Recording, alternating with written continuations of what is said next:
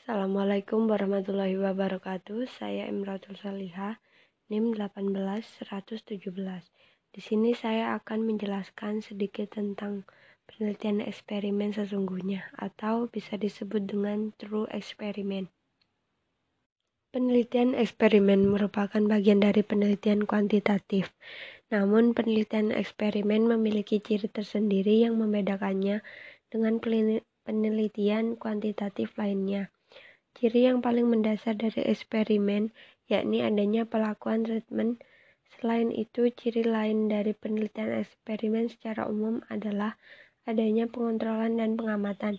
Penelitian eksperimen dapat saja dibagi menjadi tiga jenis, yakni penelitian eksperimen, pra-eksperimen, true eksperimen, dan quasi eksperimen. Dinamakan eksperimen sesungguhnya karena kelompok subjek dipilih secara random.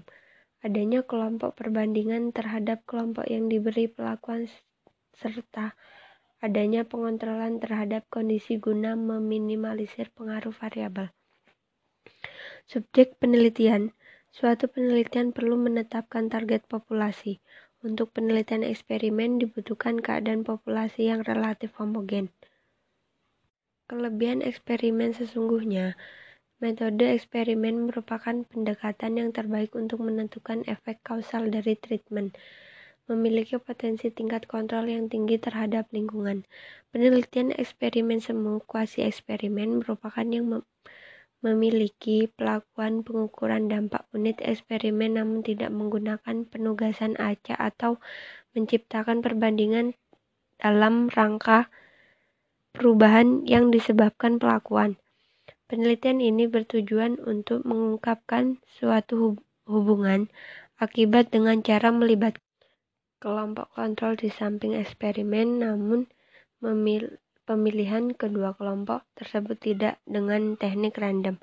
Kelemahan yang dimiliki oleh kuasi eksperimen adalah terlalu fokus terhadap kejadian yang tidak dapat diperkirakan dan tidak berkelanjutan sehingga dapat mengaburkan tujuan jika terjadi perubahan yang tidak terduga oleh faktor fenomena ekonomi. Penelitian tindakan atau action research menurut Zuria 2003 54 bahwa penelitian tindakan pada kegiatan tindakan dengan menguji coba suatu ide ke dalam praktek skala mikro yang diharapkan kegiatan tersebut mampu memperbaiki, meningkatkan kualitas dan melakukan perbaikan sosial.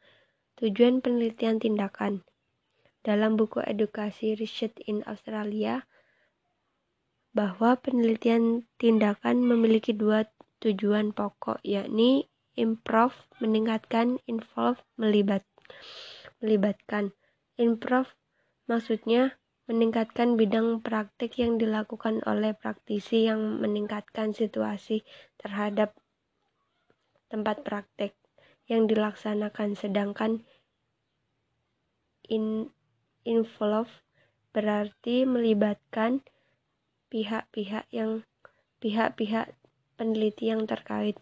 Jika peneliti tindakan dilaksanakan di sekolah, pihak yang terkait adalah antara lain kepala sekolah, guru, siswa, karyawan, dan orang tua siswa.